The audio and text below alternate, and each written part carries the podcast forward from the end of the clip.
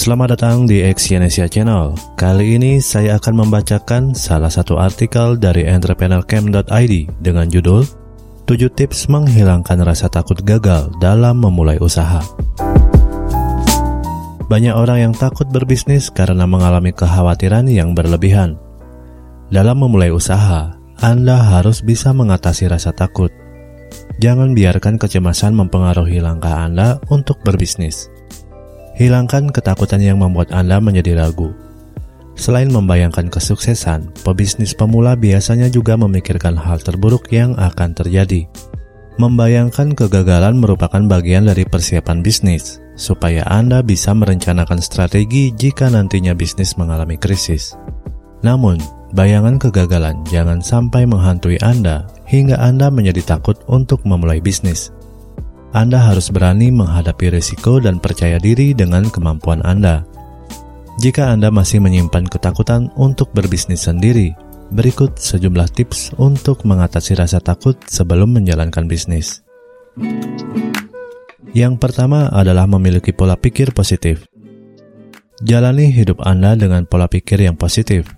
Miliki kebiasaan untuk selalu berpikir positif, bahkan di saat-saat yang tidak baik.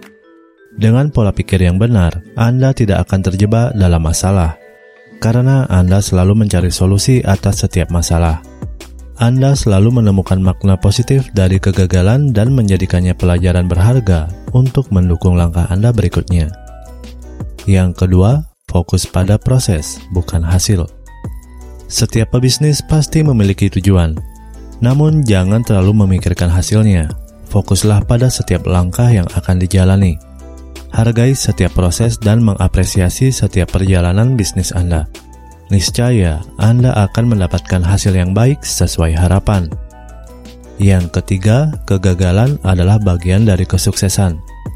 Anda harus menghilangkan rasa takut gagal, sebab kegagalan bukan akhir dari segala usaha, melainkan bagian dari kesuksesan. Setiap pebisnis sukses saat ini pernah gagal berkali-kali.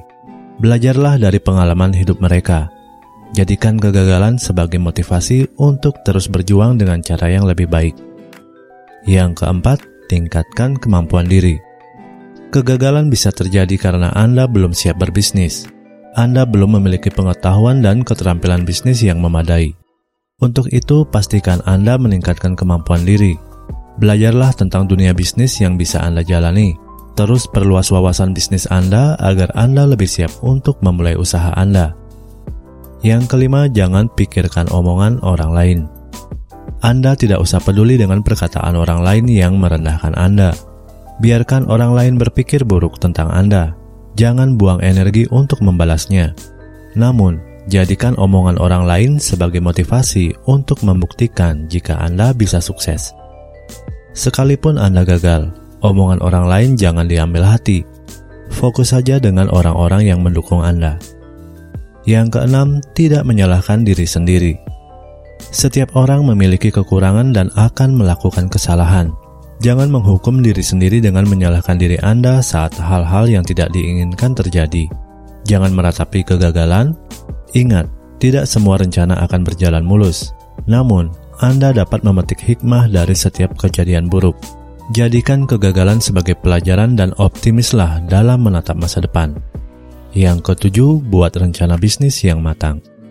Bisnis yang direncanakan saja bisa gagal, apalagi bisnis yang tanpa perencanaan. Guna menghindari kegagalan, Anda perlu memiliki rencana bisnis yang matang. Tulis konsep bisnis Anda dengan detail dan jelas. Ini akan membuat Anda lebih percaya diri untuk berbisnis. Anda akan lebih siap untuk menghadapi setiap tantangan dengan strategi yang mantap.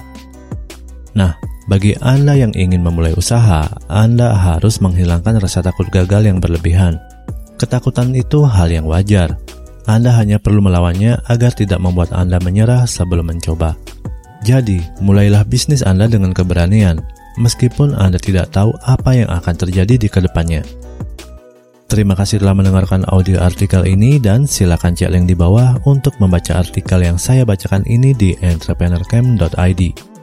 Salam sukses.